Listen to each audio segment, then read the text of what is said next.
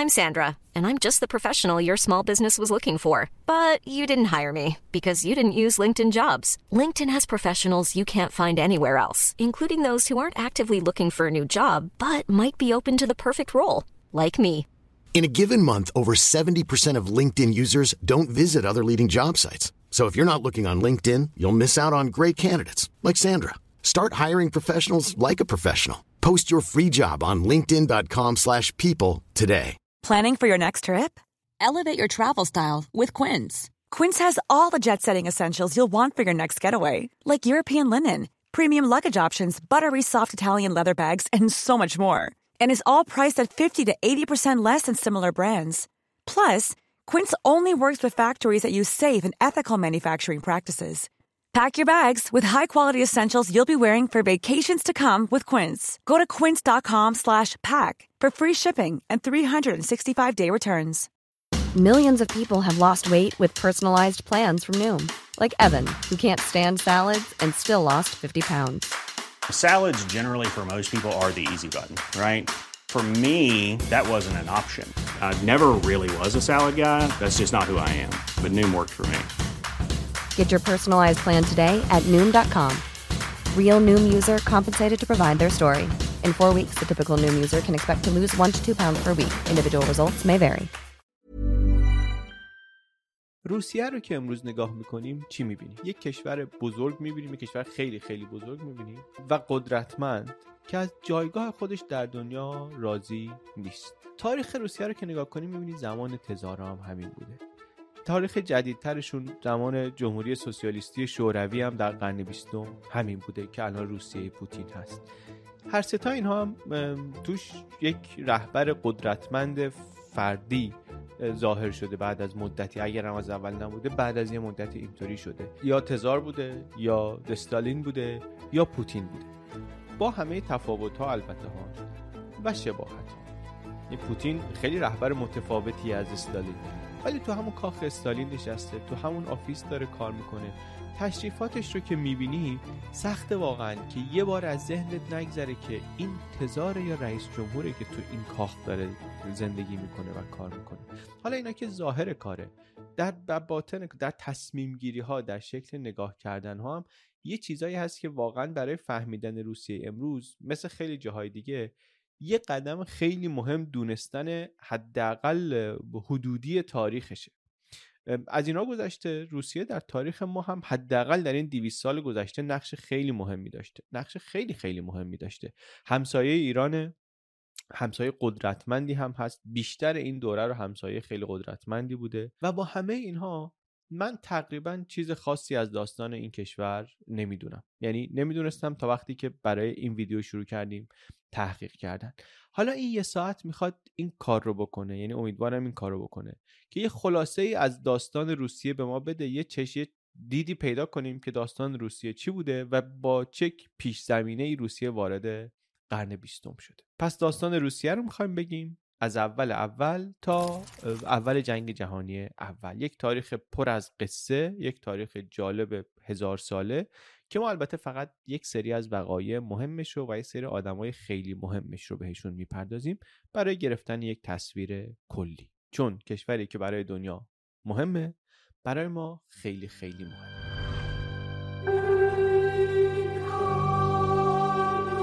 روس ها مردمانی هستند اسلاویک ارتودکس و البته اروپایی. بیشترشون البته بیشترشون. اون چیزی که امروز هویت روسیه رو درست می‌کنه چند تا پایه اصلی داره چند تا مشخصه داره. سه تاش اینا هن. اسلاویک بودن یکیشه ارتودکس بودن یکیشه. چیزهای دیگه هم هست بهش می‌رسیم حالا. منتها یه نگاه اول بکنیم به همین ستا ارتودکس اروپایی اسلاویک. ببینیم اینا یعنی چی؟ این ستا بخش هویت روسی رو ببینیم بهمون کمک می‌کنه که روسیه رو بهتر بفهمیم یا نه. اسلاو بودن یعنی چی؟ اسلاوا اصلا از کی اومدن؟ از کجا آمدن در روسیه؟ اول این رو ببینیم رو نقشه هم ببینیم. روسیه هر وقت دربارش صحبت می‌کنیم بدونیم انقدر یعنی از اینجاست تا اینجا. از آلاسکاست تا فنلاند. اما این وسعتشه. جمعیتش کجا زندگی می‌کنن؟ کجاها متمرکزن بیشتر؟ تو این منطقه. همین امروز هم اینطوریه که از جمعیت روسیه واقعا یه بخش بزرگش اینجا دارن زندگی می‌کنن. قدرت سیاسی هم مرکزش اینجاست. پس ما هم داستان از همینجا شروع بکنیم. مهمترین بخش تاریخ روسیه این منطقه است از یه نظر از نظر سیاسی حداقل. از اینجایی که امروز بهش میگیم روسیه و تا قبل از حمله مغول اینجا رو توش قبایل کوچنشین زندگی می‌کردن. قبایل کوچنشین بودن دولت متمرکزی وجود نداشت. در اروپای بعد از سقوط امپراتوری روم یعنی قرنهای 5 تا ده میلادی دوره مهاجرت بزرگ اسلاف ها آمدن اینجا. اسلاف ها مردمانی از جوامع قبیله خودشون. کم کم اینا در دو سه قرن یه بخش های زیادی از اروپای مرکزی و اروپای شرقی رو توش ساکن شدن. توی محدوده ای که از غرب می‌رسه به رودخونه البه البه ای که از کنار هامبورگ میگذره ما توی اپیزود تاریخ آلمان دربارش صحبت کردیم. از جنوب می‌رسه به آلپ و از اون ور بالکان و از شرق هم می‌رسه به ولگا رودخونه ولگا. مرزهای جغرافیایی در واقع سفتی داشت. اینجا جایی که اسلاو ها زندگی می‌کردن.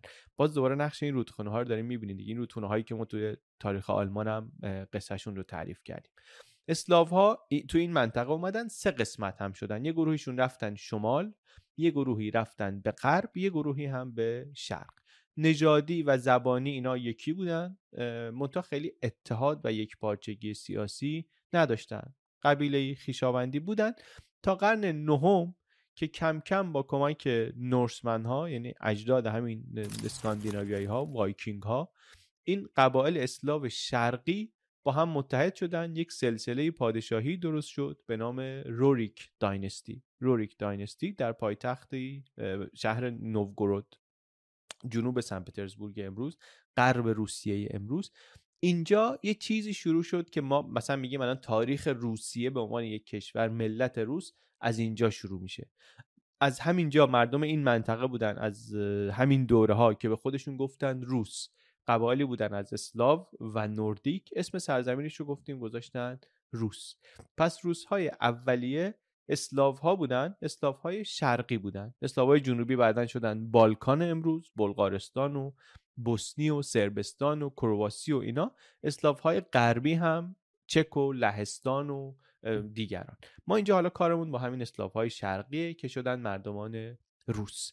محل استقرارشون کجاست؟ همین اوکراین و غرب روسیه امروز. کیف یکی از شهرهای مهمشونه. اسم دولتی هم که درست می‌کنن رو می‌ذارن کیون روس. از قرنهای سیزدهم اینا اینا در غرب روسیه در بلاروس و اوکراین امروز اگر رو نقشه نگاه بکنیم اون جاییه که این دولت جدید شروع میشه. کیون روس مسیر بازرگانی هم هست وسط مسیر بازرگانی امپراتورهای شمال اروپا و اسکاندیناویه با امپراتوری های شرق بیزانس و ایران و اینها.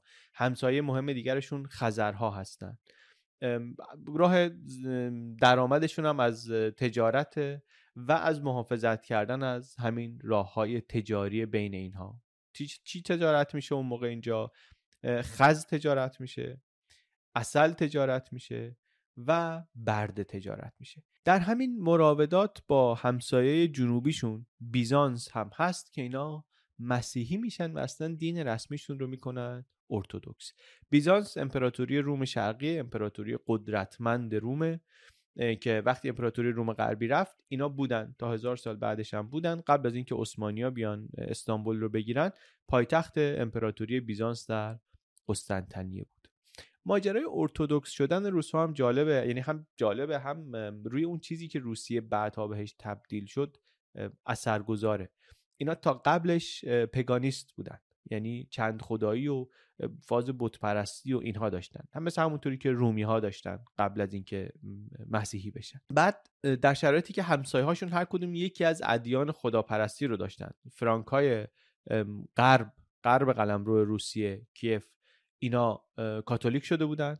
خزرها در جنوب شرقی روسیه محدوده قفقاز یهودی شده بودند درباره خزرها این ویدیو رو پیشنهاد می‌کنم. ببینید اینا جز معدود یهودی های هستن که نژادشون یهودی نیست. یعنی ترک بودن و یهودیت رو پذیرفتن به عنوان دینشون. بعدا همینا بعضیا میگن اینا شدن یهودی های اشکنازی بعد بلغاری های ولگا هستن که مسلمون هستن و امپراتوری بیزانس هست که ارتودکسه با اینها داره این دولت کیون روس مبادله می‌کنه. بیشتر از همه هم با امپراتوری بیزانس. در حالی که یادمون باشه بیشتر اروپا هنوز کاتولیکن. ولی اینا بیشتر معامله هاشون با بیزانس بیشتر اروپا از کلیسای روم تبعیت می‌کنن. روسا میرن به سمت قسطنطنیه به سمت استانبول به سمت کلیسای ارتودکسی که در قسطنطنیه مرکز داره. همین هم باعث میشه اختلافایی هم پیدا بشه بین روسیه که حالا ارتودکس شده و همسایه غربیش که کاتولیکه یعنی لهستان. مثل خیلی جاهای دیگه می‌بینیم انتخاب مذهب پیروی کردن از کلیسای بیزانس برای خودشون یه عامل وحدت بخشی میشه برای خود روس ها کمک می‌کنه یک هویت متحدی درست بکنن برای خودشون و یه مرزبندی هم درست بکنه با همسایهشون. چون تو اون قلمرویی که داره تحت عنوان روسیه شناخته میشه قبایل مختلفی هستن فرهنگای متفاوتی هستن. الان دیگه اونجا نه زبان مشترک هست نه پیشینه قومی مشترکی هست. این ارتودکس شدن میشه یک چسبی برای هویتشون. بعدش هم پادشاهشون ولادیمیر میره با خواهر امپراتور بیزانس ازدواج می‌کنه و قسل تعمید و مسیحی میشه و یه فرمانی هم میده میگه همه ساکنان کیف برن توی رودخونه قسل تعمید جمعی همه چیز میشن همه ارتودکس میشن. یه گروهی هم از نظامی های روسیه رو میفرسته برای امپراتوری بیزانس در جنگ های داخلی کمکشون بکنه مثلا از کلیسای ارتودکس محافظت بکنه. خیلی خلاصه جدی میشن در این ارتودکس بودنشون. بعد یک قانون اساسی می نویسن برای روسیه. میشه اولین قانون اساسی روسیه. اون قانون اساسی هم خیلی روحیه بیزانسی توش هست. از آداب و رسوم اسلاف های شرقی خورده دورشون می‌کنه و بیشتر و بیشتر ارتودکسیشون می‌کنه. هویتشون رو ارتودکسی می‌کنه. پس چی دیدیم؟ دیدیم که داستان روسیه روس ها از قرن نهم شروع شد با برآمدن کیون روس. یک کنفدراسیونی در واقع از قبایل اسلاو به کمک وایکینگ ها در اتحادی با وایکینگ ها اونجا درست شد. به خودشون گفتن مردمان روس در قرن دهم هم اینها مسیحی ارتودکس شدن. بعد در قرن 11 اینا یه دورای طلایی هم داشتن بعد از اینکه این قانون اساسی رو نوشتن. رونق گرفت کارشون و اینها. بودن تا مغول ها آمدن. مغول ها آمدن و تومار اینها رو هم مثل هر کسی دیگه که سر راهشون بود در هم پیچیدن. این اتفاقی که جاهای دیگه هم دیدیم دیگه. هم اومدن مغولا رو جاهای دیگه دیدیم. همین رو دیدیم که هر جایی دور عصر طلایی دارن بعدش خیلی وقتا دوره آشوبی پیش میاد. سرزمینی که یک پارچه بوده تیکه تیکه میشه. اینجا هم همین اتفاق افتاد. اینطوری هم شد که همزمان هم شد با آمدن مغول ها اوایل قرن 13 اولین باری بود که مغول ها آمدن. اومدن اینجا با بیشتر شهرهای اینا همون کاری رو کردن که با بقیه اوراسیا کرده بودن. گرفتن و خراب کردن و نابود کردن و اینا. یه قرن و نیمی هم اینجا بودن. منتها اینجا حکومت نکردن. اومدن از این حاکمای محلی که اینجا بودن شروع کردن خراج گرفتن. یعنی حکومت مرکزی اینجا نبود محلی حکومتشونو می‌کردن یه پولی هم می‌دادن به اونها. تا اواخر قرن چهارده.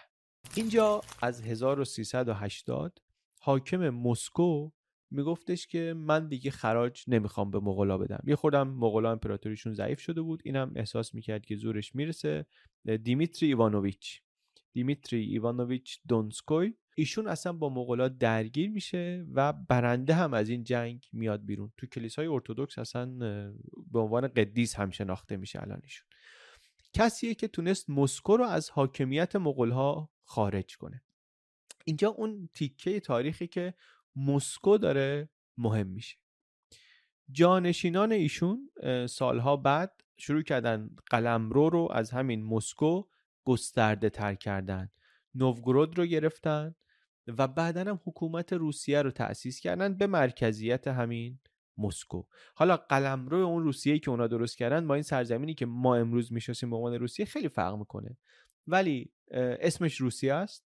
مردمانی که داره بهش حکومت می‌کنه اغلب روسن و مرکز قدرتش هم دیگه نه در نوگروده نه در کیفه دیگه در مسکو این حاکمش هم گاهی به خودش میگه تزار یا زار. تزار از همون سزار میاد از همون سیزر میاد از همون اسم جولیوس سزار میاد که بعدا حالا قیصر هم بهش میگن آلمانا بهش قیصر میگن یا ما هم تو فارسی قیصر استفاده می‌کردیم گاهی. منتها حالا هنوز خیلی جدی نیست گاهی فقط میگه. دارن مزه مزه می‌کنن یه تن می‌زنن ببینن که این لقب تزار بهشون چقدر میاد.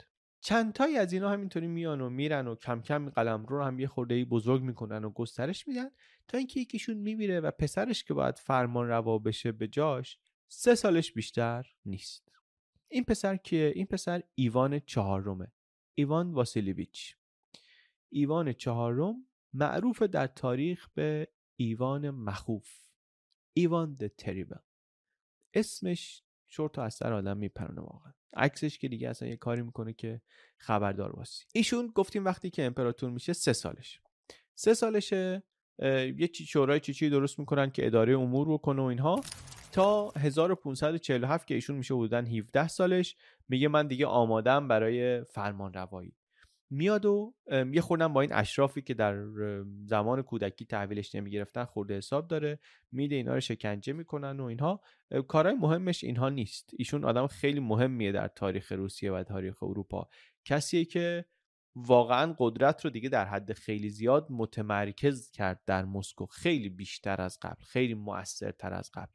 بجز این خیلی هم گسترش داد روسیه رو. در زمان ایشون بود که روزها از جنوب آمدن تا آستاراخان و کازان. یعنی خیلی نزدیک شدن به دریای خزر و به مرزهای ایران صفوی. هرچند هم مرز ایران نشدن در زمان ایوان مخوف ولی پیشروی جنوبی زیاد داشتن. از شرق رفتن رفتن تا سیبری. رفتن سیبری رو گرفتن در اواخر قرن 16 سیبری به چه درد می‌خوره؟ به چه اهمیتی داره سیبری؟ اون موقع هنوز معادنش کشف نشدن البته. سیبری بعدن که معادنش کشف شدن خیلی مهمترم شد. اون موقع جذابیتش به حیوانهای سردسیری که اونجا هستن و تجارت پرسود خز. و با همه این فتوحاتی که ایشون داشت این ایوان مخوف همین اولین کسی هم بود که دیگه رسما گفت من تزار هستم. زار یا تزار از اون موقع شد لقب پادشاه روسیه. بعدم قدرت اشراف رو کمتر کرد قدرت خودش رو مطلقه کرد. دیگه اشراف هم نظارتی نمی‌تونستن به کار تزار داشته باشن. البته پسرش رو هم مثلا با میله زد که مرد. بی خود که نگفتن ایوان مخوف. یک چشمه مخوف بودنش رو هم باید می‌گفتیم. حالا هم دستاورداش خیلی بیشتره هم جلوه های مخوف بودنش خیلی بیشتره هم درباره همین که اصلا چرا بهش می‌گفتن تریبل مخوف اینا حرف زیاد میشه زد. ولی ما می‌خوایم سریعتر از اینا الان رد بشیم. نمای کلی رو می‌خوایم. ایشون 1584 مرد بعد یه دوره پسرش شد تزار روسیه. بعد از این دیگه این پسرش پسری نداشت. بعد از مرگش سر جانشینی اختلاف شد درگیری شد یه دوره شوهر خواهرش حاکم شد. بعد اینم مرد زنش و پسرش هم کشته شدن. دیگه سلسله روریک جمع شد. جمع شد یک دوره درگیری و هرج و مرج اینا داشتن که کی تزار بشه کی نشه.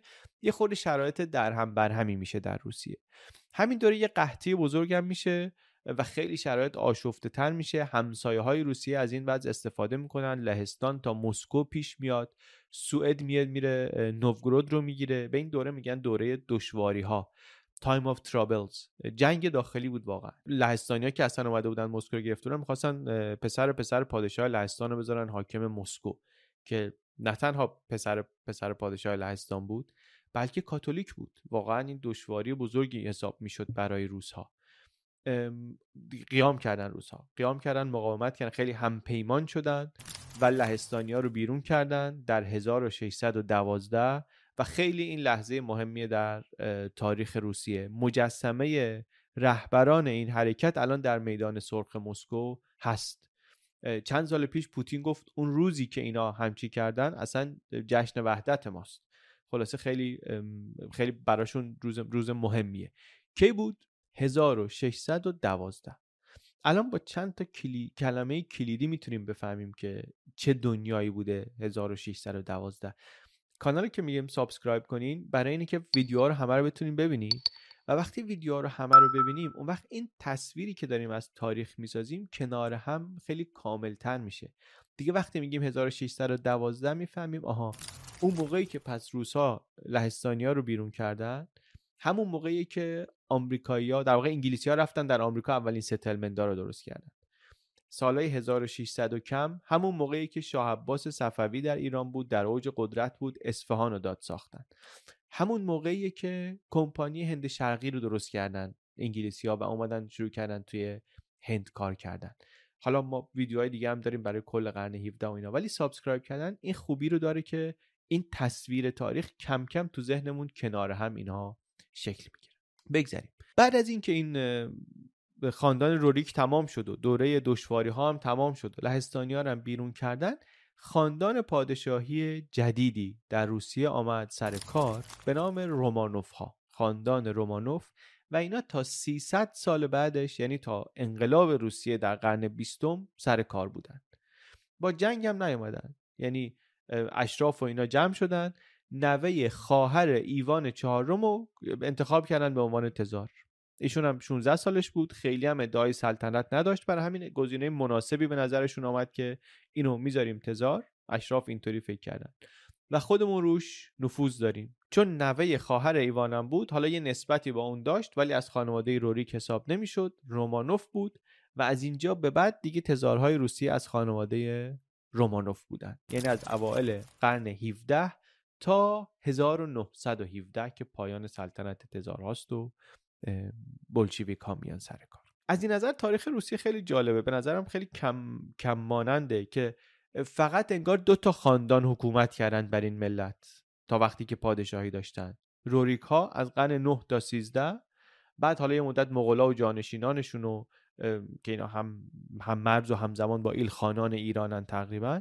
بعد از اوایل قرن 17 رومانوف ها اومدن 300 سال هستن تا 1917 هستن رومانوف ها و خیلی هم دوره موثری دارن دیگه طبیعتا. این روسیه که ما امروز می‌شناسیم خیلی خیلی در واقع ساخته شده دوران رومانوف هاست دقت کنیم وقتی رومانوف ها آمدن هم عثمانی هم صفویه بیشتر از یه قرنه که حاکم شدن بر ایران و ترکیه. بیشتر از یه قرنه. قدرت های منطقه اوراسیا هستن اینا. و یه دوره از تاریخ روسیه رو شروع کردن حالا رومانوف ها که ما باهاش آشناتر هم هستیم. هم در ادبیات باهاش آشناتریم هم در تاریخ باهاش آشناتریم. با پتر کبیر و سن پترزبورگ و با قدرت اروپایی شدن روسیه و با حالا شاید کاترین کبیر و با هرمیتاژ و با رونق و درخشش فکری فرهنگی روسیه و این این صحبت ها بعدش هم این روسیه ای که بزرگتر شد و قوی تر شد و تا مرزهای ایران آمد و اینا روسیه ای که اروپایی تر شد روسیه ای که با ناپل اون جنگید اینا همه روسیه دوران رومانوف هاست. از اون طرف هم روسیه ای که جامعه کشاورزیش اینطوری شکل گرفت که حالا میگیم که چه مشکلاتی داشت چه چه ویژگی هایی داشت که خاصش کرد در اروپا و بعد انقلاب سوسیالیستی در اینجا اتفاق افتاد. اونم محصول باز دوره رومانوف, هاست داریم درباره حکومت 300 ساله صحبت می‌کنیم که روی یک همچین کشوری حکومت می‌کرده که از ژاپن کشیده شده بوده تا اسکاندیناوی تا آلمان. چند دقیقه وقت بگذاریم این رومانوف ها رو هم یک دیدی ازشون بگیریم. هم به نظرم خیلی جذابه همین که خیلی مفیده و بعدها به دردمون خواهد خورد. یکی از کارهای مهمی که همون اوائل حکومت تزارها انجام شد این بود که کشاورزا رو بردن توی یک سیستمی شبیه برده داری چطوری؟ مردم کشاورز بودن دیگه. بیشتر جامعه کشاورزی می‌کردن. در روسیه رومانوف ها همون اوائل در قرن 17 یه قانونی گذاشتن که دهقانها رو می‌کرد رعیت. یعنی چی؟ یعنی کشاورزه رو همون زمینی بود که داشت روش کار می‌کرد. وصل بود بهش. طبقهش رو دیگه نمی‌تونست عوض کنه. طبقهش رو نمی‌تونست عوض کنه چی جاش هم نمی‌تونست عوض کنه. دهقان زاده می‌شد دهقان و میموند دهقان رو همون زمینی که پدرش کار می‌کرد. رعیت در اختیار ارباب صاحب زمین بود. 80 درصد جمعیت یه بخش قابل ملاحظه ای از حقوقشون رو اینطوری از دست می‌دادن. می‌رفت دست اربابشون. به اینا می‌گفتن صرف. به این سیستم هم می‌گفتن سیستم دام شبیه بردهداری در آمریکا. منتها خب شما می‌رفتی آمریکا از قیافه معلوم بود کی برد است کی ارباب احتمالا دیگه. بردها همه سیاه بودن. اینجا صرف سفید روسه. ارباب هم سفید روسه. بعد انقدر زمین ها واحدهای بزرگیه انقدر ارباب اصلی صاحب زمین دوره در مسکو نشسته در سن پترزبورگ نشسته اصلا اینا اینا رو نمی‌شناسن. انظر حقوقی خلاصه سیستم متفاوتیه سلیوری و سرفدوم ولی در عمل خیلی شبیه همه و خیلی هم تاثیر عمیق و ماندگاری داشت این سیستم. 200 خورده ای سال در جامعه روسیه بود و تا حد زیادی این هم مشارکت کرد در شکل دادن فرهنگ و هویت روسی. یک نشونه هم هست از اون ساختار سلسله مراتبی جامعه دیگه. تصویری که از روسیه توی ادبیات کلاسیک روسی مثلا دیدیم ادبیات قرن 19 هم مخصوصا که حالا از اون موقع یک کانالی شد ادبیات برای نشون دادن جامعه روسیه خیلی ساخته همین این سیستمه سیستم سرفته یکی از کارهای رومانوفا این بود. سیستمی بود که بود در روسیه تا نیمه قرن 19 هم تا 1861 این رو بیایم از چند تا از تزارهای مهم روسیه حرف بزنیم اونطوری شاید بهتر بتونیم بفهمیم. اول پتر کبیر. پتر کبیر هم یکی از تزارهای خیلی معروف تاریخ روسیه است و نقش خیلی مهمش در اینه که روسیه رو انداخته تو مسیر مدرن شدن و اصلاحات. چون روسیه هم از اون جاهایی نبود که مدرنیتی توش اتفاق بیفته دیگه. از یه جایی روسا رفتن به سمت مدرن شدن و یک سری اصلاحاتی کردن و معمولا اون پادشاهی که اعتبار شروع این کار رو در روسیه بهش میدن پتر کبیره. روسیه تا اون موقع اینطوری که من فهمیدم بینابینی خودش رو تعریف می‌کرده. بین شرق و غرب. یک پلی باشه. پتر کبیر وقتی که آمد ولی نگاهش کلا به غرب بود. کی بودین اروپا هم وسط عصر روشنگریه. پتر کبیر خودش هم آدمی که بچه که بوده توی محله آلمانی مسکو بزرگ شده. آخر قرن 17 به قدرت رسیده. بعد رفته سفر اروپا. اولین تزار روسیه است که رفته به غرب در 1694 1694 رفته به غرب. ما درباره پادشاه های ایران که صحبت کردیم گفتیم اولین پادشاه هایی که ایران که غرب دیدن کی بودن؟ میانه قرن 19 هم بودن 1800 خورده بودن. ایشون 1694 رفت غرب. و البته خب روسیه جغرافیایی هم خب می‌دونیم خیلی اروپایی حساب می‌شد مخصوصا همون جاهایش که خیلی تمرکز قدرت توش بوده. آدم کنجکاوی هم بوده. یه هدفش هم مثلا تو این سفرها این بود که برای مقابله با عثمانی رقیب منطقهش متحد پیدا کنه رقیب منطقه روسیه عثمانی دیگه که الان تو این موقع دیگه جانشین بیزانس شده. و البته می‌دونه که غرب داره در زمینه تکنولوژی و علم و تجهیزات نظامی و اینا پیشرفت می‌کنه. و همون موقع مشخصه که از روسیه خیلی جلوتره. می‌خواد بره اینا رو هم یاد بگیره یه چیزایی از توش داره بیاره تو روسیه پیاده کنه. میره آلمان توی این مسافرت میره انگلیس توی مسافرت. بعد از این سفر کشتی سازی روسیه را میفته اولین روزنامه روسیه چاپ میشه. مدرسه درست میشه توی روسیه برای آموزش مهندسی و ریاضیات. یه کارهای فرهنگی می‌کنن پوشش و ظاهر روسها رو سعی می‌کنه تغییر بده. تا قبل از اون مردای روسی ریشای خیلی بلند داشتن. ایشون میگن که توی مهمونی قیچی برداشت ریش اشراف و اینا رو قیچی کرد. بعدش هم مالیات گذاشت برای ریش. یا مثلا تقویم روسیه رو عوض کردن کردن تقویم اروپای غربی که مبدعش همون تولد مسیحه. تا قبلش مبدع تقویم روسیه پیدایش جهان بود. یا مثلا اسم تزار رو تغییر داد سعی کرد بکنه امپراتور. یا اسم روسیه رو کردن امپراتوری روسیه. سعی کرد روسیه رو واقعا خیلی شبیه کشور اروپای غربی بکنه. هم در ظاهر مردم و هم حالا از نظر پیشرفت و تکنولوژی و دانش و مهم هم هست که بدونیم رقیب منطقه ایش و اصلا ترسی که ایشون داشت اون جایی که ازش نگران بود عثمانی بود. برای همین حتی به ایران صفوی هم میگن نزدیک شد برای اینکه در مقابل عثمانی باهاش متحد بشه. برای همین با فرانسه و انگلیس هم قرارداد بست علیه عثمانی.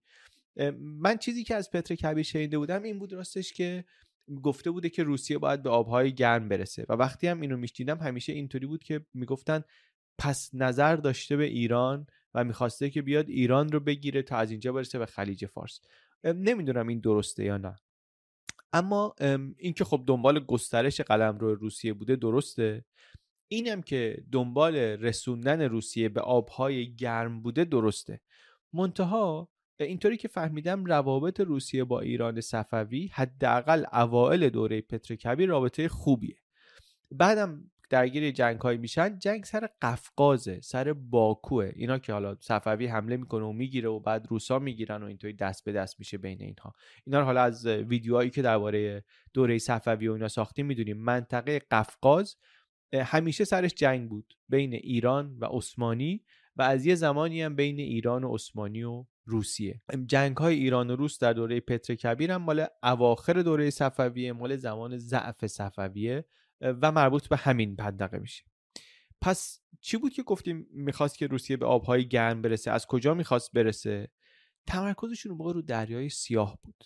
برای همین هم درگیری اصلیش با عثمانی بود. برای همین هم سیاست گسترش قلمرو از جنوب دارن میرن با عثمانی میجنگن. سر کجا میجنگن؟ سر بندر آزوف.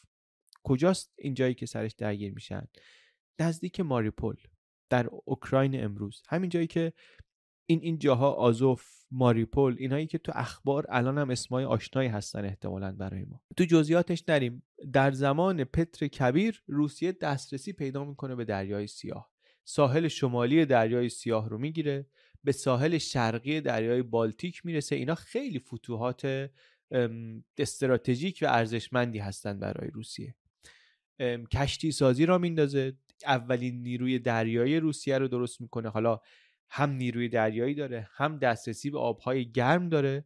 خیلی موقعیت روسیه مناسب میشه برای اون چیزی که حالا می‌تونه اونطوری که پتر کبیر می‌خواد پل شرق و غرب باشه. خیلی معنی دارتر خیلی ها می‌خواستن در طول تاریخ این پل باشن. عثمانی ترکیه روسیه ایران و دیگران.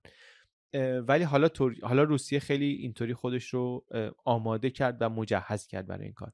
با دسترسی به دریای بالتیک و دریای سیاه و البته توان کشتیرانی. یک یادگاری بزرگ دیگه پتر کبیر شهر سن پترزبورگ. سن پترزبورگ رو روسا از پتر کبیر دارن از اون زمان دارن. در 1703 اینجا رو ساختن به عنوان پایتخت جدید روسیه.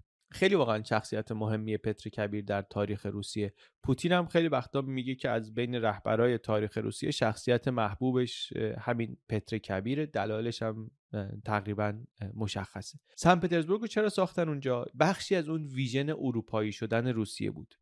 وقتی که رسیدن به ساحل بالتیک پتر کبیر گفت همینجا یه شهری بسازیم اروپایی شکل شهرهای اروپایی که بشه پنجره روسیه به اروپا. از هر دو طرف. یعنی هم دسترسی به بالتیک و اروپا بده برای تجارت برای نیروی دریایی روسیه. اینجا جایی باشه که ما اروپا رو ببینیم. همین که اصلا سر و شکل اروپایی بگیره این شهره و باهاش روسیه سر و شکل, سر و شکل اروپایی بگیره.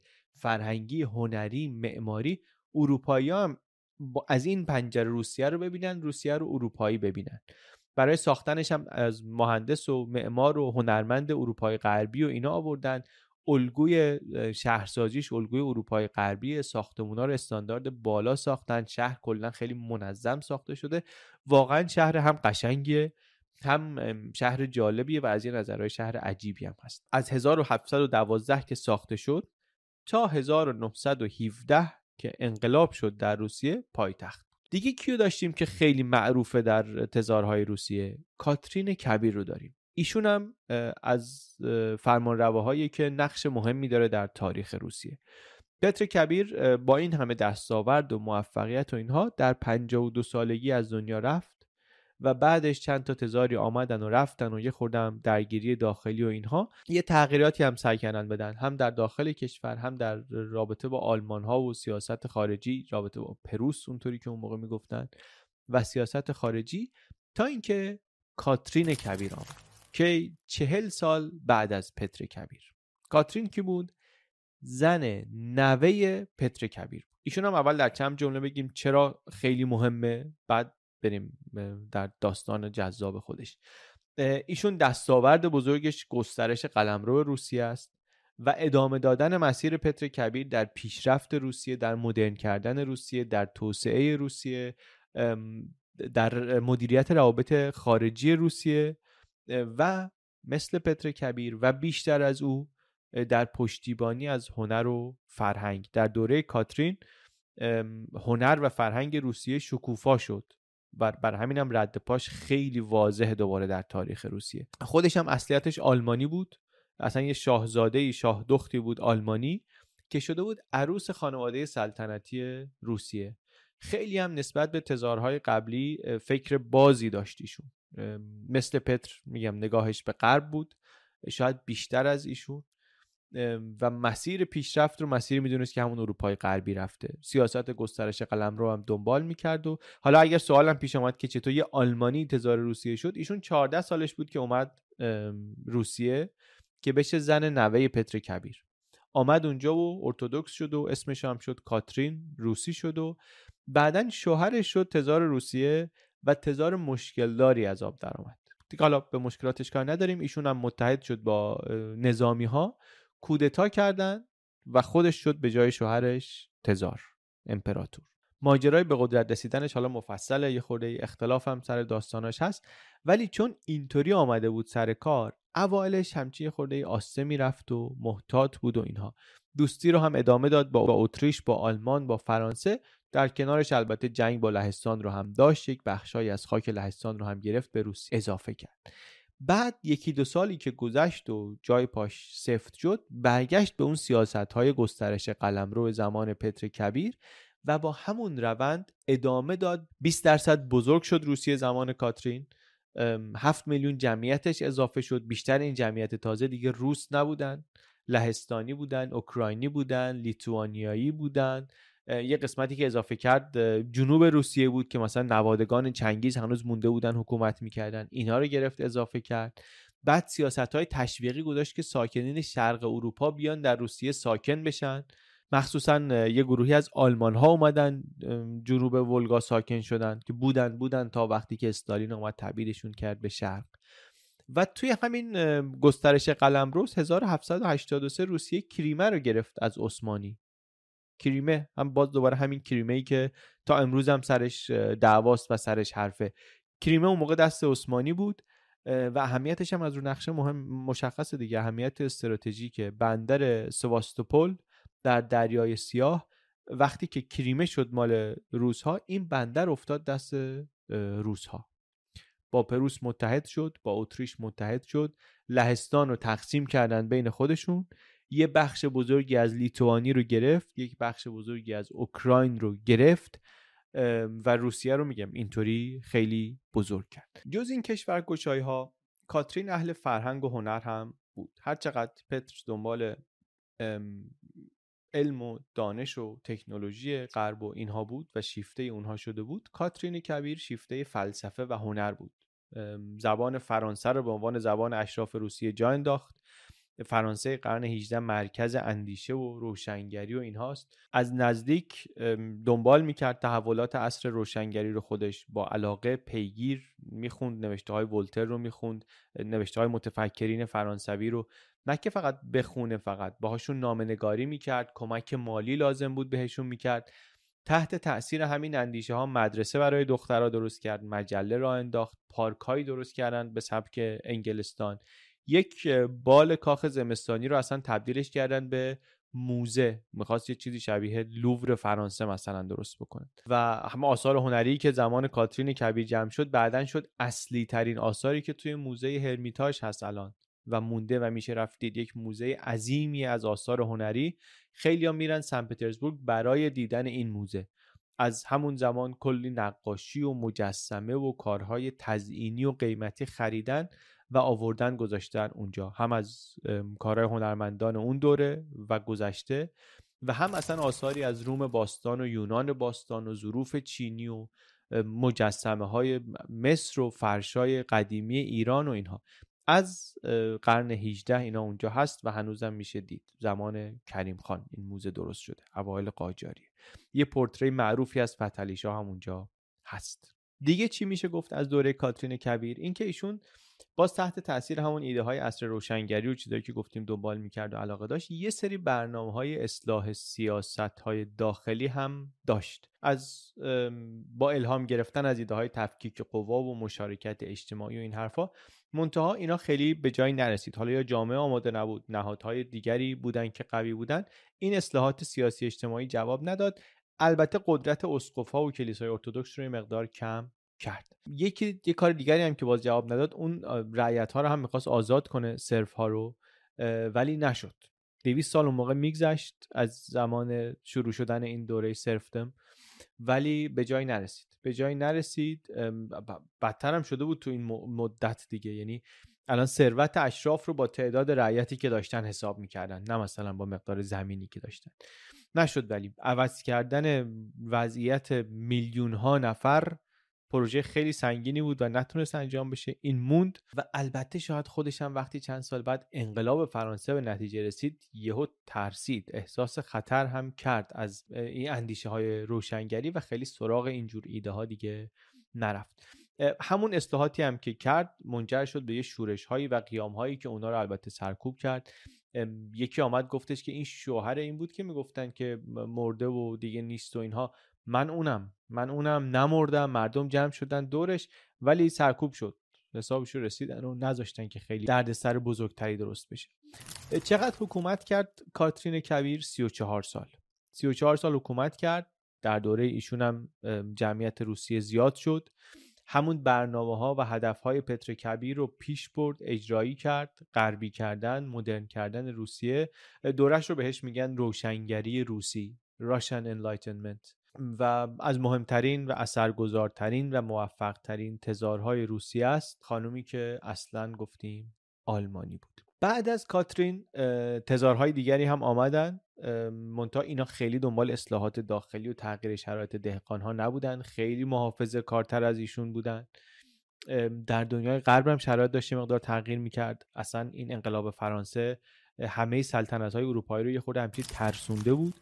بعدش هم که دیگه ناپلئون آمد و اروپا درگیر جنگ های ناپلئونی شد خیلی فرصتی برای اصلاحات داخلی نبود. حالا می‌رسیم به داستان روسیه در قرن 19 قرن 19 قرن تغییرات بزرگه قرن اتفاقات عظیمه در روسیه. با جنگ های ناپلئون شروع کنیم. 1812 ناپلئون داره اروپا رو می‌گیره و حمله می‌کنه و 1812 حمله می‌کنه به روسیه. شکست بدی هم میده روزها رو. عقب نشینی می‌کنن روزها عقب نشینی پرتلفات. هی روزها کشیدن عقب ناپلئون رفت توتر. هی اینا کشیدن عقب اون رفت تو رفت تو. و روسا هم اینطوری عقب نشینی می‌کردن پشت سرشون هم زمین های کشاورزی رو آتیش می‌زدن. زمین سوخته ارتش فرانسه می‌رسید واسه خورد و خوراک و آزوقه دچار مشکل می‌شد. خلاصه. و انقدر که ناپلون نگران شد. نگران شد به الکساندر تزار روسیه گفتش که بیا مذاکره کنیم. اینم نمیشه از پای میز مذاکره. فقط همینطوری عقب عقب عقب عقب می‌رفت. ناپلون هم رفته بود جلو رفته بود به مسکو رسیده بود. یک ماهی مسکو در اشغال ناپلئون موند تا اینکه زمستون شد. زمستون شد. ناپلون می‌دونست اونقدی نیرو نداره که بتونه تا اون سر روسیه بره. از این هیچکی کلا هیچ وقت اونقدی نیرو نداشته و نداره که بره تا ته روسیه. بس که عمیق ته نداره. این میشه که تصمیم می‌گیره برگرده. شروع می‌کنن به برگشتن که می‌بینن اوضاع نیروها خرابه. اوضاع نیروها خراب. حالا روسیه هم در کنار پروس و بریتانیا و اتریش یک اتحادی درست می‌کنن جلوی ناپلئون شروع می‌کنن کوبیدن. عقب روندن اول اول عقب روندن ارتش بعد عقب روندن عقب روندن تا پاریس و بعد اشغال پاریس. تو این ماجرای عقب راندن ناپلئون ارتش روسیه خیلی سر زبون ها میفته و دیگه روی زمین بیرقیبه و میگن نیروی دریایی بریتانیا نیروی زمینی روسیه و مسیحوار ارتش روسیه آمد اروپا رو نجات داد و خیلی همین تشبیه و روسا دوست داشتن. بعدا هم بعد از جنگ جهانی دوم تکرارش می‌کردن که ما دوباره اومدیم نجات دادیم اروپا رو. خیلی هم پیروزی مهمی بود برای روسها. قدرت مهمی شد در اروپای بعد از ناپلئون روسیه. معلوم بود که از نظر فنی در مقایسه با قدرت های دیگه مقدار عقبتره. مشکلات داخلی هم داره. بالاخره کشور بزرگیه با جمعیت زیادی. جامعه کشاورزی و بیسوادی. ولی از اونورم خب خیلی ارتش بزرگی داره و در این جنگ بزرگم پیروز شده.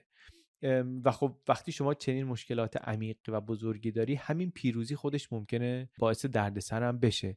یه نشونه این مشکلات و دردسرا رو توی قیام معروف دکابریستا می‌تونیم ببینیم. چی بود این داستان؟ یه سری سربازای روسی که تو همین جنگای ناپلونی رفته بودن بقیه اروپا رو دیده بودن می‌گفتن ما وضعمون خرابه در مقایسه با اروپا. روسیه در فقر در بدبختی باید تغییر کنه مردم از این شرایط بیان بیرون. افسرهای نظامی بودن تو این گروه روشن فکرها بودن توشون اینا افتادن دنبال مشروطه کردن سلطنت. دیکابریستا یا دسمبریستا اینا داستانشون توی دسامبر شروع شده بود. قیام معروف و بسیار مهم می‌شد. سرکوب شد البته. خیلی سریع سرکوب شد ولی خیلی مهم شد. مهم شد از نظر عواقبی که بعدا در روسیه داشت. و یه نکته با شاید برای ما این باشه که با مزه که نه ولی نکته جالبش برای ما شاید این باشه که خبر این قیام در ایران فتلی شاهی خیلی شدیدتر از اون واقعیتی که داشت پخش شد. ایران هم ایرانی که از عهدنامه گلستان الان شاکی یه جنگ و باخته یه خورده زمین از دست داده دنبال فرصتی که بتونه مرزها رو برگردونه به قبل از گلستان. فتلی شاه فکر کرد که الان روسیه ضعیفه درگیر این تغییر جانشینی تزار هستن و اینا فرصت مناسبی برای حمله حمله کرد و جنگ دوم ایران و روس شروع شد که خب اشتباه بود برآوردشون اشتباه بود. در نتیجه شد همون عهدنامه ترکمانچای و حضور پرقدرتتر روسیه در ایران. قیام دیکابریست ها موفق نبود ولی گفتم تأثیر گذار بود. اولین بار بود که نارضایتی در جامعه روسیه اینطوری میریخت بیرون علیه حکومت تزاری. ایده های مشروط خواهی و آزادی و عدالت که اینجا پرچمش بلند شد در طول قرن 19 و بعدا اوایل قرن 20 در روسیه هی تکرار شد هی صداش بلندتر شد. بعدا دیگه ردشون میشه توی انقلاب قرن بیستم روسیه هم دید. سرکوب شد ولی اون موقع سرانش هم اعدام شدن یا تبعید شدن نظامی ها نویسنده ها شاعرها. بعدش هم یه سیستم جاسوسی پلیسی قوی برای اینکه حکومت فکر کنه مشکل رو حل کرده دیگه. از اونایی که تبعید شدن که هم گریبایدوف بود که در تاریخ ایران اسمش برای خیلی اون ممکنه آشنا باشه. یه بار دوباره مروری دقت کنیم چی شد. روسیه کشور قوی از یک نظرهایی انقدر قویه که ناپلون رو شکست داده شده کلانتر اروپا در اتحاد با پروس و بیسمارک که داره میشه قدرت بزرگی در اروپا. اما همین روسیه تو همین سالها که ارتش بزرگی داره مردمش در فقرن. و دیگه یک بخشهایی از جامعه هم دارن می‌فهمن که بهتر از اینا میشه زندگی کرد. مردم یه جاهای دیگه دنیا دارن بهتر از این حرفا زندگی می‌کنن. و کم کم می‌خوان که اون مدل‌ها در روسیه هم پیاده بشه. همه قرن 19 روسیه این قصه ادامه داره. سرکوب مخالف در داخل جنگ و گسترش قلمرو در خارج. در شرق در جنوب شرقی تو این دوره روسیه قبایل محلی قفقاز رو شکست میده. اون مناطقی رو می‌گیری که امروز ما به اسم ترکمنستان و قزاقستان و قرقیزستان و ازبکستان و تاجیکستان و اینا اینا می‌شناسیم. اون زمان مثلا خانات بخارا و خیوه یا خیوه و اینا بودن. اینا همه در آسیای میانه هستن. روسیه اینا رو که می‌گیره همسایه میشه با بریتانیایی که هند رو مستعمره داره. و از همین دوره است که بازی بزرگ شروع میشه. The Great Game شروع میشه. جنگ سرد قرن 19 بازی انگلیس و روسیه بود. رقابت روسیه و بریتانیا. در آسیای میانه مخصوصا مخصوصا در ایران و افغانستان. بیشتر درگیری دیپلماتیک بود جاسوس بازی بود کمتر نظامی با هم جای درگیر شدن و دوام همش سر منافع استراتژیک بود. امپراتوری بریتانیا هند رو داره و می‌خواد ازش محافظت کنه و روسیه هم می‌خواد که به آبهای گرم دسترسی داشته باشه. چند دهه این دعوا The Great Game بازی بزرگ در قرن 19 ادامه داره. از قربانیان بزرگش ایرانه. ایران ضعیف قاجاری مخصوصا. و سیاست قاجار هم همینه. اصلا بازی کردن توی همینه. تمام سیاست خارجی قاجار اینه که چطوری در قرن 19 اینه که چطوری در این بازی بزرگ بتونن یک چیزی برای ایران برای خودشون در بیارن. تا نهایتا هم در 1907 اینا اختلافشون رو می‌ذارن کنار. یعنی ماجرا اینطوری تموم میشه که یک تهدید بزرگتری در اروپا علیه اینا قد علم می‌کنه که تصمیم می‌گیرن که اختلافاتشون رو با هم بذارن کنار با همدیگه متحد بشن در 1907 علیه تهدید جدید آلمان. و همونجا هم هست که توافق می‌کنن سر ایران توافق می‌کنن سر افغانستان سر تبت توافق می‌کنن که چطوری بین خودشون تقسیم کنن. یک کمی درباره این قرارداد 907 توی ویدیوی نفت صحبت کردیم که ایران رو تقسیم کرد و ایران توش اصلا طرف صحبت هم نبود. متاع معامله بود. موضوع طرف معامله نبود. توی همین دوره با عثمانی هم جنگ های متعدد و مهمی دارن روسا. یادمون باشه ایران در قرنهای 16 و 17 خیلی درگیر بود با عثمانی در دوره صفویه و بعد در دوره نادرشاه قرن 18 و کریم خان. در مرزهای غربی و در شمال غربی ایران درگیر بود با صفوی یه جایی هم به بعد گفتیم روسیه وارد شد در بازی قفقاز رقابت ستایی شد. بعدم که ایران کلا جنگ ها رو به روسیه باخت و مناطق واگذار شد برای همیشه و دیگه رفت. روسیه و عثمانی ولی درگیریشون فقط سر قفقاز نبود. بخش بزرگی از ماجرا اصلا سر دسترسی به آبهای گرم بود. سر این بود که روسا می‌خواستن اسلاف های جنوبی رو بیارن توی محدوده خودشون یا حداقل از حکومت عثمانی خارج کنن. یادمون اول ویدیو گفتیم دیگه روس ها اسلاف های شرقی بودن از اول. و در اروپای شرقی و مرکزی ملت های اسلاو دیگری هم بودن. ملت های اسلاوی که دیگری هم بودن. که نه تنها اسلاو بودن بلکه بعضیاشون ارتودکس هم بودن. مثلا در بالکان اروپایی اسلاویک هستند و ارتودکسن و تا اون موقع در حکومت مسلمانان ترک عثمانی هستند و خب روسیه می‌خواست که حکومت بکنه به عثمانی حداقل برای اینکه اینا از اونجا آزاد بشن چون متحد طبیعی روس ها بودن. در بالکان حرکت های ملیگرایی بود که می‌خواستن جدا بشن و روسیه می‌خواست کمکشون کنه. توی جزئیات جنگ های مختلف روسیه و عثمانی هم نمیریم. هم پیروزی هایی داشتن روس ها هم شکست هایی داشتن ولی هر وقت توی این جنگ ها هر وقت قدرت های اصلی اروپایی آمدن وسط روسا دیدن که فاصلهشون با اینا زیاده. فاصله فنی نظامی زیاده. بر همین این سوالا در جامعه روشنفکری روسیه هی بیشتر و بیشتر مطرح شد که ما چرا همچی شدیم. حالا ما وقتی تاریخ قرن 19 ایران رو می‌خونیم این سوال در مورد ایران هم ممکنه که ببینیم و بگیم که خب مثل ایران روسیه هم عقب بوده چه جالب. ولی خیلی با هم فرق دارن. روسیه عقب مانده مقدار هست توسعه نیافته هست ولی نه مثل ایران. در 1850 زمان ناصرالدین شاه مثال. روسیه بین مسکو و سن پترزبورگ خط آهن کشیده. 1850 تا 1875 بیش از 20 هزار کیلومتر خط آهن خط آهن داره روسیه. ایران اون موقع تقریبا هیچی راه آهن نداره. نداره سر اینکه نه که ندونن که مثلا می‌خوایم می‌دونن که می‌خوایم ولی سر اینکه کجا بکشیم کی پول بده اینا حرفه. و حرفه و حرف حرف تا قرن بیستم که رضا شاه میاد می‌سازه. تا اون موقع هنوز دعواست. در واقع اون موقع هم هنوز دعواست هنوزم هنوز دعواست که چرا اینوری کشید اونوری نکشید از اینجا رد شد از اونجا رد نشد.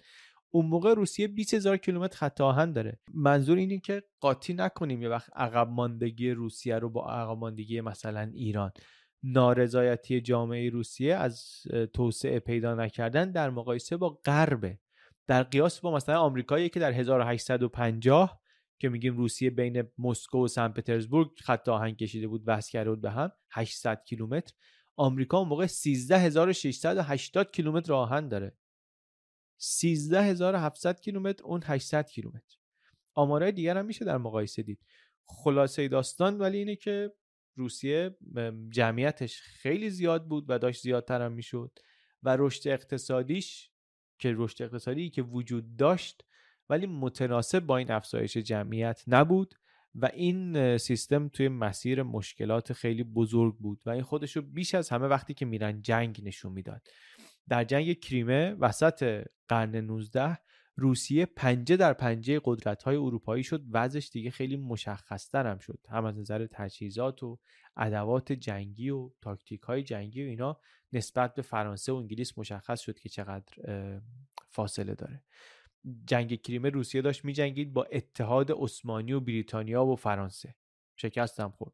کشوری هم هست روسیه که اون موقع حتی وقتی در صلح چهار پنجم درآمد 80 درصد درآمد دولت صرف هزینه نظامی میشه.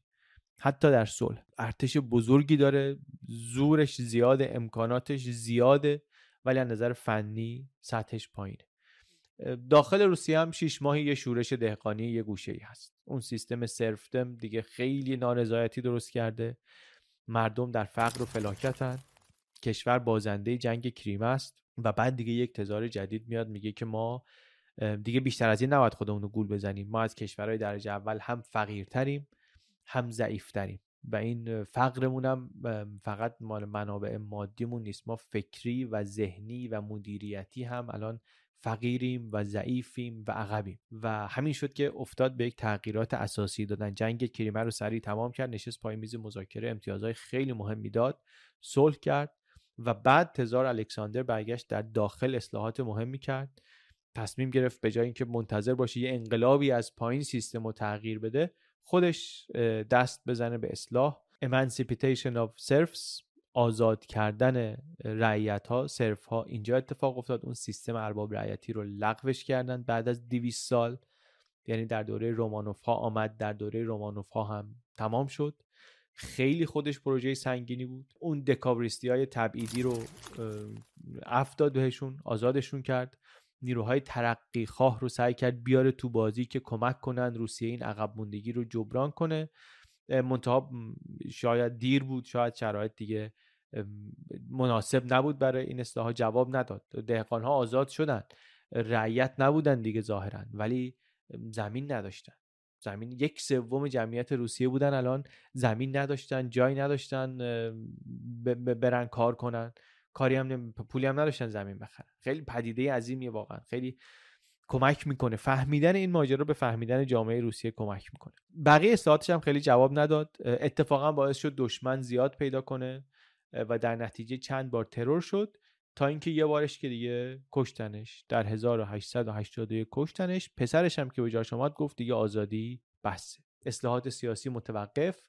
دوباره حکومت پلیسی و سانسور و بگیر و ببند و گروه های اقلیتی قومی مذهبی اینا رو سرکوب کردن و از اینجور برنامه خیلی شرایط متناقضی داره روسیه. خوندن آمار کشور روسیه و موقع یه مقداری دقت می‌خواد. چون آدم ممکنه یه طرف نگاه کنه ببینه که خب این مثلا نظر صادرات کشور سوم دنیاست. تولید فولادش در حد فرانسه است. دومین صادر کننده نفته. پس کشور وضعش خوبه.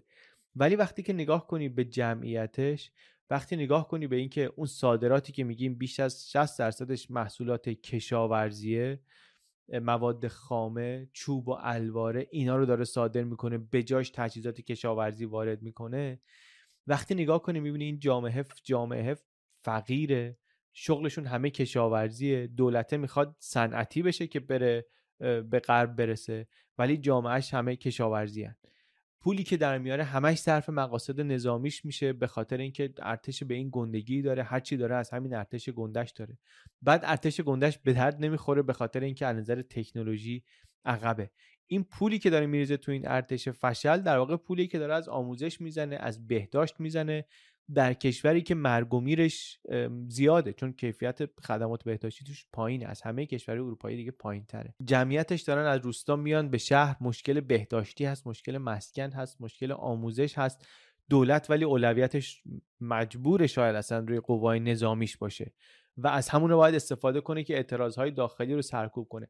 توی یک چرخه بدبختی گرفتاری افتاده که الان وقتی نگاه می‌کنیم میگیم خب مشخصه که آینده این کشور باید این می‌شد. قطعا اینطوری نیست که مشخص بوده باشه راههای دیگه هم می‌شد رفت. ولی الان که می‌دونیم چی شده میگیم خب اینا مشخصه دیگه. اینا همه زمینه های اون انقلاب بلشویکی رو داره فراهم می‌کنه. اینا به ما نشون میده که چطوری شد که روسیه در قرن بیستم سوسیالیستی شد. در درد چی بود که اون نسخه براش پیچیده شد و جامعه اون نسخه رو پسندید و پذیرفت. و تازه این مسئله درگیری خارجی هم هست. کشوری که انقدر بزرگه از هر طرفی ممکنه درگیری خارجی داشته باشه. 1904 ما توی این این ویدیو داستانش رو تعریف کردیم. روسیه با ژاپن درگیر شد شکست خیلی بدی خورد. خیلی شکست بدی خورد. هیچی تقریبا در روسیه به سامان نبود. ملکه درگیر یک رابطه عاطفی پیچیده نامتعارفی بود با راسپوتین. این هم کلی حرف و حدیث و نارضایتی از خانواده سلطنتی رو بیشتر می‌کرد. هزینه دربار خیلی بالا بود. هزینه های اشراف بالا بود. مالیاتی نمی‌دادن این شازده بازدارشون بعد مالیات روی چیزهایی که مردم مصرف می‌کردن رو مواد غذایی رو ودکا اینایی که دهقان ها کشاورزا مصرف کننده اصلیش بودن مالیاتش بود و سنگینم. انبار باروتی شده بود روسیه آماده انفجار کشوری که پتانسیل های خیلی زیادی داشت و البته ارتش سهمگینی برای اروپا. تصور اینکه این ارتش روسیه را بیفته بخواد بیاد واقعا میترسوند. میترسوند آلمان ها رو و بقیه اروپا رو. ارتشی سهمگین و البته سنگین. خلاصه ولی اینه که قرن 19 خیلی پر اتفاق برای روسیه. جنگ های موفقی دارن علیه ایران و حالا فنلاند رو نگفتیم. فنلاند و عثمانی و حتی فرانسه ناپل اون و اینها و شکست های بزرگی دارن و بعضا تحقیرآمیزی مثلا در جنگ کریمه در برابر عثمانی فرانسه بریتانیا یا بعدا در جنگ ژاپن. روسیه رو بزرگ کردن با گرفتن آسیای میانه با گرفتن قفقاز با گرفتن فنلاند. و کمک کردن که اسلاف های جنوبی مستقل بشن و جدا بشن از امپراتوری مسلمان ترک عثمانی. ببندیم کم کم ویدیو رو با چند تا جنبندی. چند تا جنبندی که به نظرم مهمه و اینا رو تو ذهنمون داشته باشیم تا دفعه بعد که دوباره به داستان روسیه برمیگردیم. ما درباره فرهنگ روسیه چند تا اشاره ای صحبت کردیم توی این ویدیو. می‌دونیم فرهنگ هر هر هر جایی هر فرهنگی در رفت آمد با فرهنگ های دیگه معمولا با فرهنگ های همسایه هاش درست میشه. فرهنگ روسی و هویت روسی هم طبعا یه ترکیبی از چیزهایی که اینجا گفتیم و خیلی چیزهایی که اینجا نگفتیم. ولی رد چند تا المانش رو اینجا فکر کنم تونستیم بگیریم. مسیحیت ارتودکسی رو اروپایی بودن رو و اسلاو بودن رو. کمکی که ما می‌کنه اینه که حالا وقتی تو تاریخ مثلا یا حتی تو اخبار روز می‌بینیم روزها یه جور رقابتی با اروپا دارن. خودشون رو در اروپا می‌بینن و نمی‌بینن. یه خورده ریشه هاشو می‌فهمیم. از نظر جغرافیایی خیلی واضحه که روسیه اروپاییه. ولی ما وقتی میگیم اروپایی همیشه منظورمون جغرافی نیست دیگه. نگاهمون جغرافیایی نیست. خیلی وقتا منظورمون غربیه. وسترن بودنه. و روسیه وسترن نیست. غربی نیست. غرب نیست. در روابط خارجی هم می‌بینیم رفتار روسیه با اروپا واکنشی خیلی وقت. چه مواقعی مثل الان 2023 که درگیریه دیگه مستقیم جنگه. چه هم وقتهایی که دوره های آرامشه که میگن واکنشی واکنشی یعنی چی؟ یعنی روسیه روسا میگن که ما بودیم روسیه بود که اروپا رو حفظ کرد از حمله مغول. روسیه بود که اروپا رو از ناپلئون نجات داد. از فاشیسم هیتلری نجات داد. که اینا حرفای کاملا اشتباهی هم نیستن. ولی نشون میده نگاه روزها رو به اروپا. خودشون انگار اروپایی میگم می‌دونن و نمی‌دونن. من وقتی که اینطوری به تاریخ روسیه نگاه کردم دیدم یه شباهتایی توش هست. یک رگه های ثابتی هست از زمان حکومت مسکو تا ایوان مخوف تا پتر کبیر تا استالین تا پوتین. اینا تکرار شده همه. نه, اینکه فکر کنم مثلا در روحیه روسی در فرهنگ روسی یه چیزی هست که باعث میشه که اینا رفت همیشه برن دنبال نظام های اقتدارگرا. اینطوری فکر نمی کنم ولی فکر می کنم که در واکنش با به, به بیسامانی و آشفتگی و کندی سیستم خیلی وقتا روسا انتخاب کردن جامعه انتخاب کرده که یک آدم قوی بیاد یک سترانگ هندی بیاد یک آدم کننده بیاد و کار رو بگیره دستش. و اینطوری که تاریخ نشونمون داده تقریبا همیشه این تصمیمیه که خوب به نظر می‌رسه اولش ولی تقریبا همیشه جامعه بعد از یه مدتی پشیمون میشه. و تصمیم هم هست که برگشتن ازش اگر هم ممکن باشه خیلی پرهزینه است. یه جاهایی اتفاق بیشتر افتاده یه جاهایی کمتر افتاده. روسیه به نظر می‌رسه که یکی از اون جاهایی که این اتفاق توش زیاد افتاده. یه سری چالش داره روسیه. از همه مهمتر شاید جغرافیاشه که مرز طبیعی نداره خیلی جاها. بر همین تاریخ روسیه تکرار تلاش هاست برای بزرگتر کردن کشور. شاید فقط برای درست کردن سپر محافظی در برابر تهدیدهایی که بر خودشون می‌بینن و مهمتر از همه شاید غرب. و بعد همزمان تلاش برای رسیدن به سطح قدرت اول دنیا به سطح قدرت های اول دنیا پذیرفته شدن به عنوان قدرت بزرگ دنیا. و این تلاش بیشتر وقتا موفقیت آمیز نبوده حالا درباره این و درباره اینکه بعدا روسیه قرن بیستم چطوری کار کرد و چطوری دنبال شد سرنوشتش بیشتر حرف می‌زنیم. درباره چالش های روسیه هم بیشتر حرف می‌زنیم.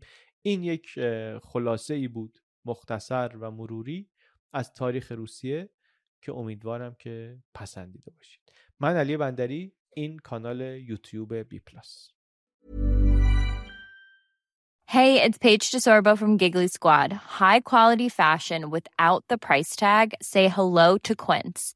I'm snagging high-end essentials like cozy cashmere sweaters, sleek leather jackets, fine jewelry, and so much more. With Quince being 50 to 80% less than similar brands. And they partner with factories that prioritize safe, ethical, and responsible manufacturing. I love that. Luxury quality within reach. Go to quince.com slash style to get free shipping and 365-day returns on your next order. quince.com slash style.